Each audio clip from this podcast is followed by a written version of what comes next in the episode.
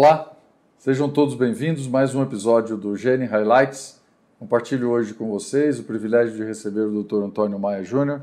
Antônio Maia é neuroradiologista e vem hoje para falar conosco sobre o tema gliomas difusos cerebrais.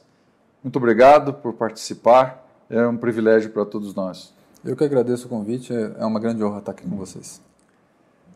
Mas eu gostaria que você falasse um pouco sobre a mudança dos paradigmas é, que foram trazidos, eh, essas mudanças trazidas pela revisão da, classe, da última classificação da OMS de 2016.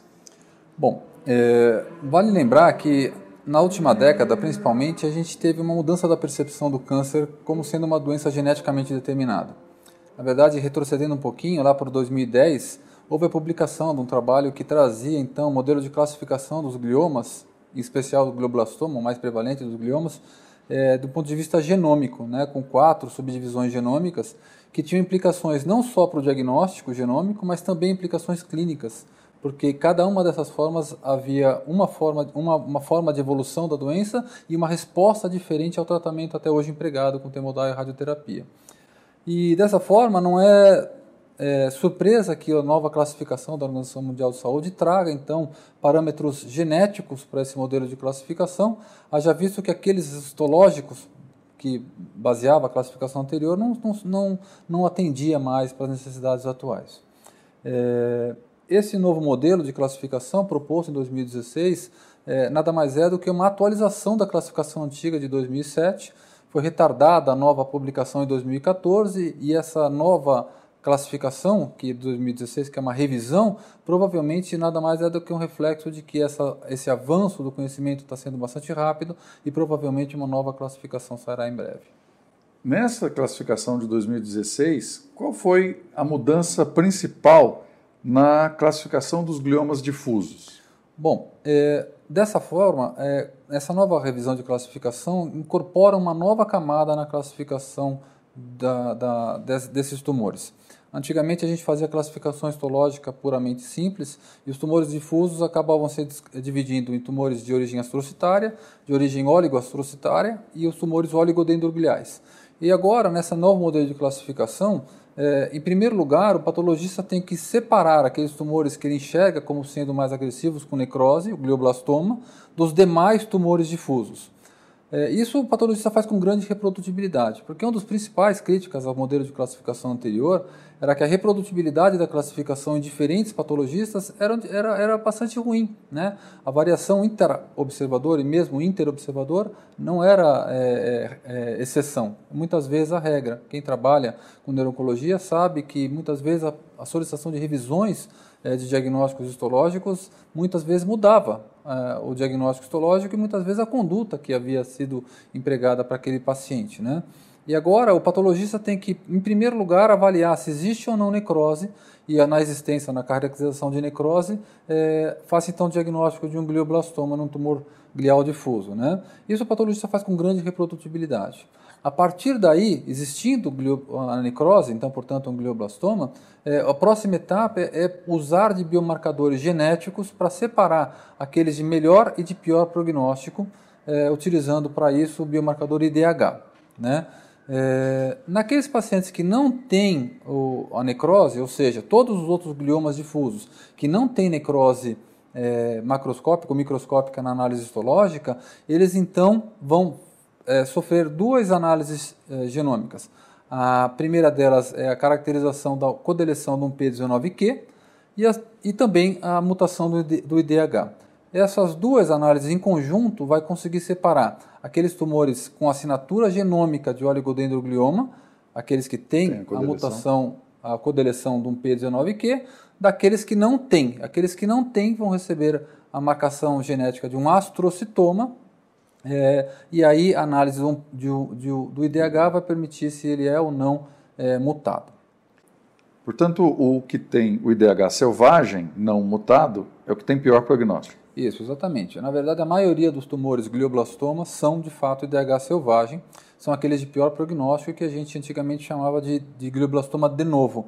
Representam cerca de 90% dos glioblastomas e que não são identificadas lesões pré-existentes. Aqueles que têm o IDH é, é, mutado são aqueles de melhor prognóstico, geralmente em pacientes mais jovens e que têm uma maior sobrevida e que têm uma lesão precedente, seja um tumor é, de baixo grau, que a gente chamava de é, glioma difuso grau 2 ou grau 3, o anaplástico. Da classificação Da classificação antiga, anterior. Além desses dois, é, da codeleção P19Q e da mutação ou não do, do IDH, algum outro desses biomarcadores tem aplicação na prática, na rotina clínica? Sim. É, na prática da rotina clínica, o, outro biomarcador que não entrou no modelo de classificação atual da Organização Mundial de Saúde, mas que tem uma implicação é, prática bastante elevada, é o MGMT.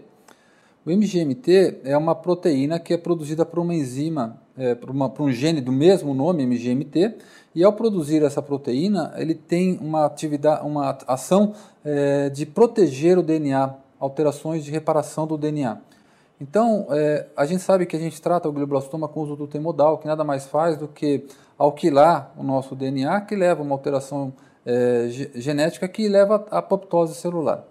O MGMT é uma proteína que repara essa alteração celular. Então, portanto, se você tem muita produção dessa proteína, o temodal age de forma menos efetiva. Ele anula o efeito anula da droga. Anula o efeito da droga. Em, outra, em contrapartida, aqueles pacientes que têm a metilação do gene MGMT, e a metilação nada mais é do que a inativação do gene, naqueles pacientes não há produção expressiva dessa, dessa, dessa proteína e não tem então a reparação do DNA e o temodal é muito mais efetivo.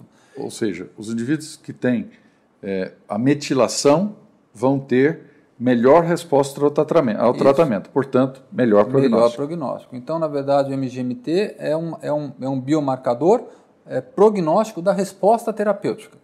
Perfeito. Então, aqueles pacientes que têm esse tipo de alteração é, genética, eles vão ter uma muito melhor resposta com a utilização do temodal do que aqueles que não têm. Fica bastante mais claro é, colocado dessa forma, é, didática, mas um, para nós, médicos radiologistas, uma pergunta importante é qual a expressão de todo esse conhecimento genético, molecular, nas imagens? Como é que isso se apresenta? Então, com relação ao MGMT, é, ele é o que menor tem nos estudos é, de, de casuísticas publicados na literatura, o que menor tem é, uma reprodutibilidade e correlação com dados da imagem.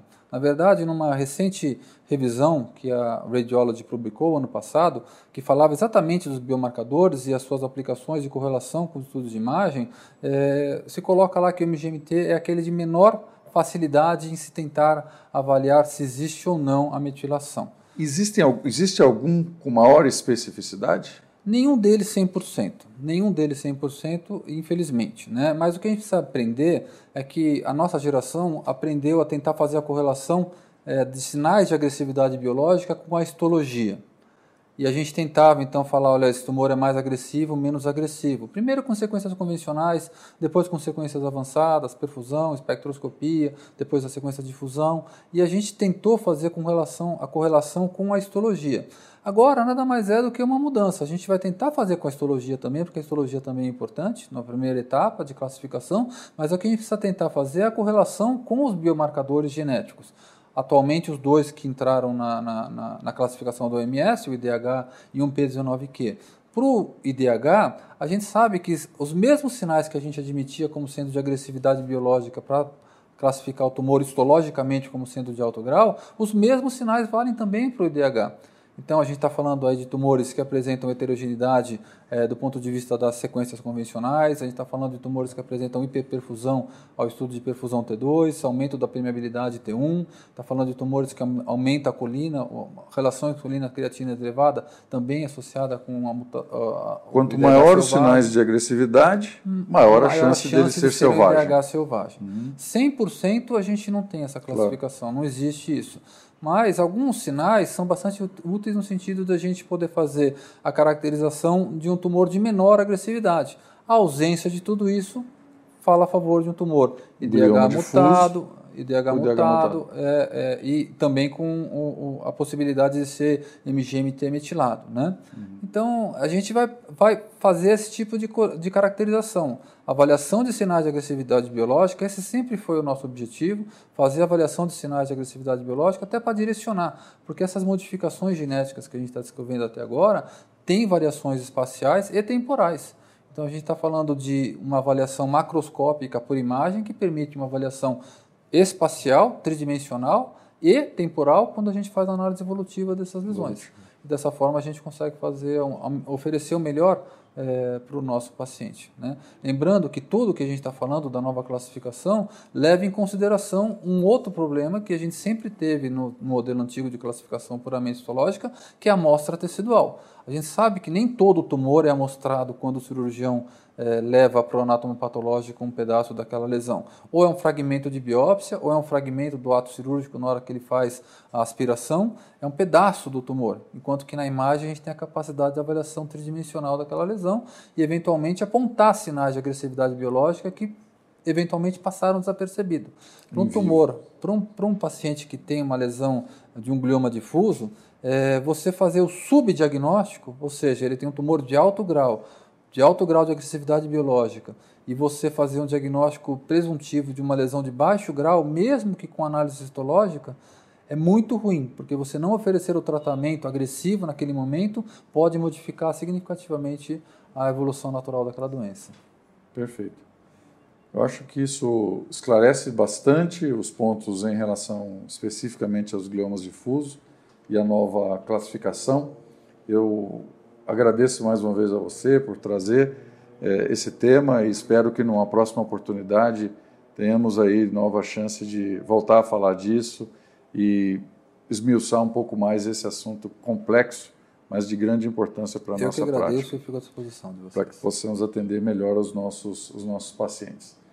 Agradeço a todos pela atenção e peço que se inscrevam no nosso canal, é, ativando as suas inscrições e o sininho para que possam receber as notificações, sem esquecer de dar lá suas curtidas, o seu like na, na, nossa, na nossa gravação. É, mandem suas sugestões, suas recomendações, é, novos temas, novos entrevistados e também envie suas perguntas. Com certeza o Antônio Maias responderá é, com todo cuidado. Muito obrigado a todos e até um próximo episódio.